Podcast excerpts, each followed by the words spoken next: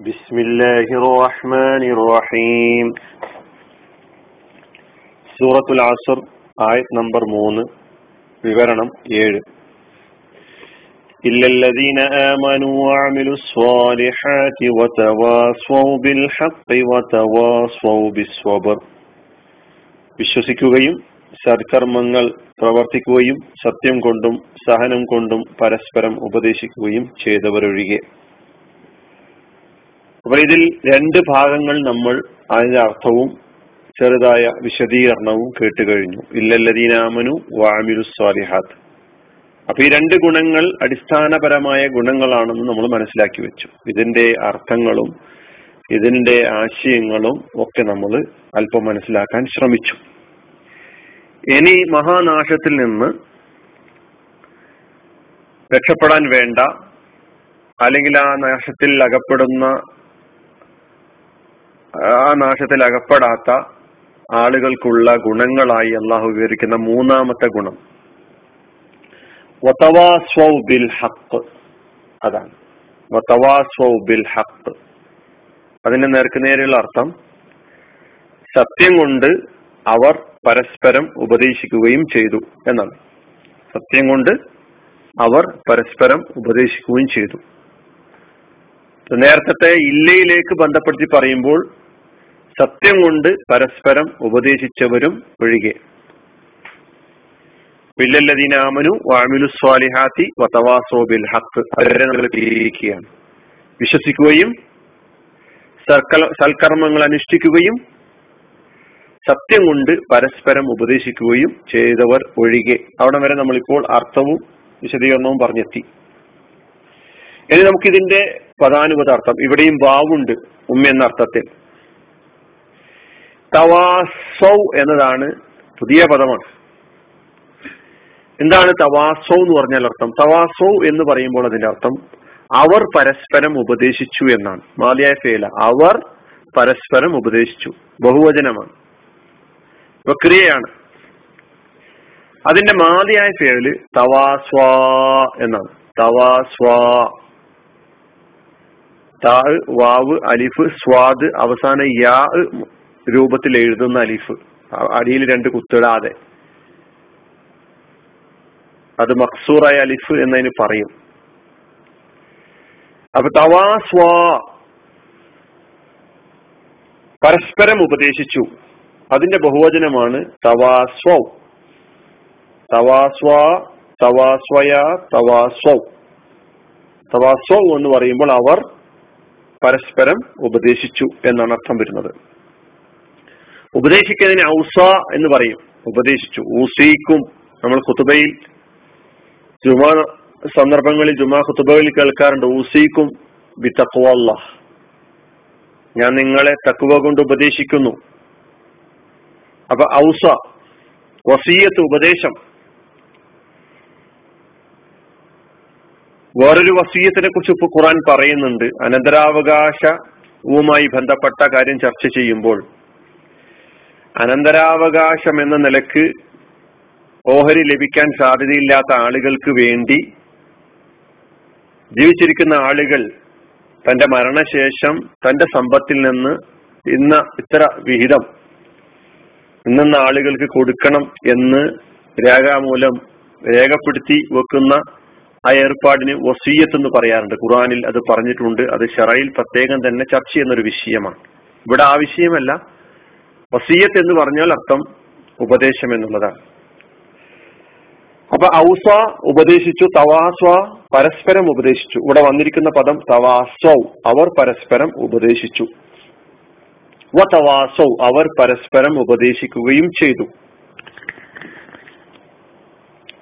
എന്തുകൊണ്ട്? ബിൽ ഹത്ത് ഹത്ത് കൊണ്ട് എന്നാണ് പറഞ്ഞിട്ടുള്ളത്. ഹത്ത് കൊണ്ട് പരസ്പരം ഉപദേശിക്കുകയും ചെയ്തു. ഇനി നമുക്ക് ഹത്ത് എന്ന പദം അല്പം അതിന്റെ ഘടനയും അതിന്റെ കാര്യങ്ങളൊക്കെ ഒന്ന് നോക്കേണ്ടത് ഹത്തുൻ എന്ന് പറഞ്ഞാൽ അതിനർത്ഥം പല വിപുലമായ അർത്ഥങ്ങളുണ്ട്. സത്യം ബാധ്യത ശരി യാഥാർത്ഥ്യം അവകാശം നീതി തുടങ്ങി അർത്ഥങ്ങളിലൊക്കെ തന്നെ ഹക്ക് എന്ന പദം ഉപയോഗിച്ചു വന്നിട്ടുണ്ട്. ആദ്യം നമുക്കതിന്റെ ക്രിയാരൂപം പരിശോധിക്കാം. അതിന്റെ ക്രിയാരൂപം ഹത്ത എന്നാണ്. കാഫിലി ഫത്തഹോട് കൂടി. കാഫിലി ശബ്ദമുണ്ട് ഫത്തഹും. നാമരൂപത്തിലാണ് ഹക്കുൻ എന്ന് തൻവീനോട് കൂടി പറയുക. ക്രിയാരൂപത്തിൽ നമുക്ക് തൻവീന് കാണാൻ കഴിയില്ല. തൻവീൻ നാമരൂപങ്ങളിൽ മാത്രം നാമം എന്ന് പറയുന്ന ഇസ്മുകളിൽ മാത്രമാണ് തെൻവീന് വരികയുള്ളൂ. അപ്പോ ഹത്ത എന്ന ക്രിയ അത് മാലയായ ഫിയലാണ്. അതിന്റെ മുതാരി യഹക്കു. ഹക്ക യഹക്കു. അതിന്റെ മസ്തറാണ് ഹക്കൻ. അപ്പൊ ഹക്ക എന്ന് പറഞ്ഞാൽ അർത്ഥം സത്യമായി പുലർന്നു സത്യമായി തീർന്നു സ്ഥിരമായി ശരിയായി പുലർന്നു യാഥാർത്ഥ്യമായി സ്ഥാപിതമായി എന്നെല്ലാമാണ് ഹക്ക എന്ന പദത്തിന്റെ അർത്ഥമായി നമുക്ക് മനസ്സിലാക്കാൻ കഴിയുന്നത്. വിശുദ്ധ ഖുറാനിൽ ഹക്ക എന്നതിന്റെ മുലാരിയ ഫിയലായ യഹസ്തു എന്ന പദം ഉപയോഗിച്ചിട്ടുണ്ട്. നമുക്ക് പരിചയമുള്ള സുഹൃത്ത് യാസീൻ നോക്കിയാൽ നമുക്ക് കാണാൻ കഴിയും.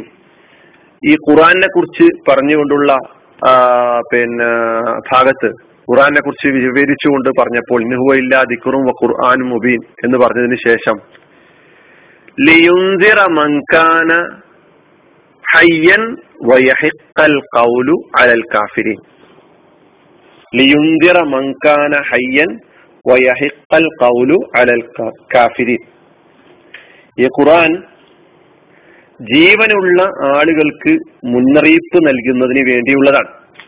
ഈ ഖുറാൻ ജീവനുള്ള ആളുകൾക്ക് മുന്നറിയിപ്പ് നൽകുന്നതിന് വേണ്ടിയുള്ളതാണ്. വയഹിക്കൽ കൗലു അലൽ കാഫിരീൻ. അതുപോലെ തന്നെ സത്യത്തെ നിഷേധിക്കുന്ന ആളുകൾക്ക് മേൽ ന്യായം സ്ഥാപിതമായി തീരുന്നതിന് വേണ്ടിയുമുള്ളതാണ്. സത്യത്തെ നിഷേധിക്കുന്ന ആളുകളുടെ മേൽ ന്യായം എന്ന് പറഞ്ഞ ശിക്ഷ തന്നെ അത് സ്ഥിരമായി തീരാൻ യാഥാർത്ഥ്യമായി തീരാൻ സത്യമായി തീരാൻ വേണ്ടിയുള്ളതുമാണ് ഈ ഖുർആൻ. സുഹൃത്ത് യാസിയിലാണ് അള്ളാഹു സുബാനു താലോട് പറഞ്ഞത്. ഇവിടെ വയഹക്ക എന്ന് നമുക്ക് കാണാൻ കഴിയും. ഹക്ക എന്ന മാതയ ഫീലിന്റെ മുന്നാരി യഹ്ക്കു ആണ് അവിടെ വന്നിട്ടുള്ളത് എന്ന് നമുക്ക് മനസ്സിലാക്കാൻ കഴിയുന്നു. അതുപോലെ തന്നെ അല അക്സരിഹിം. അവരിൽ അധികം ആളുകളുടെയും മേൽ ശിക്ഷ അല്ലെങ്കിൽ ന്യായം അള്ളാഹുവിന്റെ തീരുമാനം അത് അനിവാര്യമായി തീർന്നിരിക്കുന്നു. സ്ഥിരപ്പെട്ടിരിക്കുന്നു. യാഥാർത്ഥ്യമായി തീർന്നിരിക്കുന്നു. എന്ന് വന്നതായും കാണാം. ഹക്ക എന്ന ക്രിയാരൂപം അത് നമ്മൾ അവിടെ മനസ്സിലാക്കുക ഹക്കയുടെ മുതാരിയ ഹെക്കു. ഇനി ഹക്കുൻ എന്നത് നാമരൂപമാണ്. ഹക്കുൻ. നമ്മൾ ഈ ആയത്തിൽ വന്നിട്ടുള്ള ബിൽ ഹക്ക് ഹക്കുൻ എന്നത് നാമരൂപമാണ്. ഇസ്മാണ് അതിന്റെ ബഹുവചനം ഹക്കൂക്ക് ഹക്കുൻ ഹക്കൂക്ക് ഹക്കൂക്ക് ഹക്കുകൾ എന്നാണ് അതിനർത്ഥം പറയുന്നത്. അൽ എന്നത് അള്ളാഹുവിന്റെ നാമങ്ങളിൽപ്പെട്ട ഒരു നാമമാണ്. അതുകൊണ്ടാണ് അബ്ദുൽ ഹക്ക് എന്ന് പറയാറുള്ളത്. അള്ളാഹുവിന്റെ ഒരു നാമമാണ് ഹക്ക് എന്നത്. ഇനി നമുക്കിതിന്റെ മറ്റു വിശദീകരണങ്ങളിലേക്ക് കടക്കുമ്പോൾ നേരത്തെ പറഞ്ഞു ബാധ്യത എന്ന അർത്ഥവും നിർവഹിക്കൽ നിർബന്ധമായ കാര്യങ്ങൾ അതാണല്ലോ ബാധ്യത എന്ന് പറയുന്നത്. അവകാശം എന്ന അർത്ഥവും ഇതിനുണ്ടെന്ന് പറഞ്ഞു. വിശുദ്ധ ഖുറാനിൽ തന്നെ.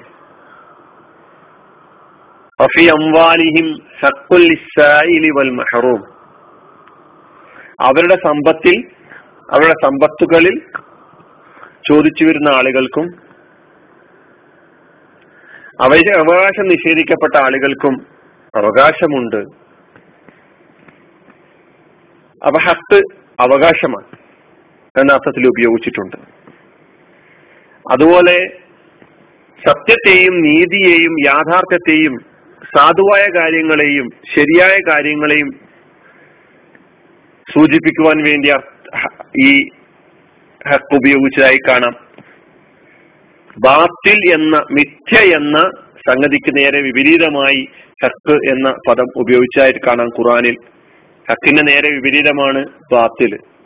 ജാ അൽ ഹക്കു വസഹക്കൽ ബാത്തിൽ ബാത്തില കാന സഹൂക്ക സത്യം പുലർന്നു മിഥ്യ തകർന്നു മിഥ്യ തകരാനുള്ളത് തന്നെയാണ് ഇല്ലാതായി തീരാനുള്ളത് തന്നെയാണ് എന്നെല്ലാം ആയത്തിൽ ഖുറാനിൽ വന്നതായി നാം കാണുന്നു. അപ്പൊ ഇതിന്റെ അർത്ഥവുമായി വത്തവാസോ ബിൽ ഹക്ക് എന്ന് പറയുമ്പോൾ സത്യം കൊണ്ട് അവർ പരസ്പരം ഉപദേശിക്കുകയും ചെയ്തു എന്ന അർത്ഥമാണ് അതിനുള്ളത്. തവാസ്വ തവാസ്വ.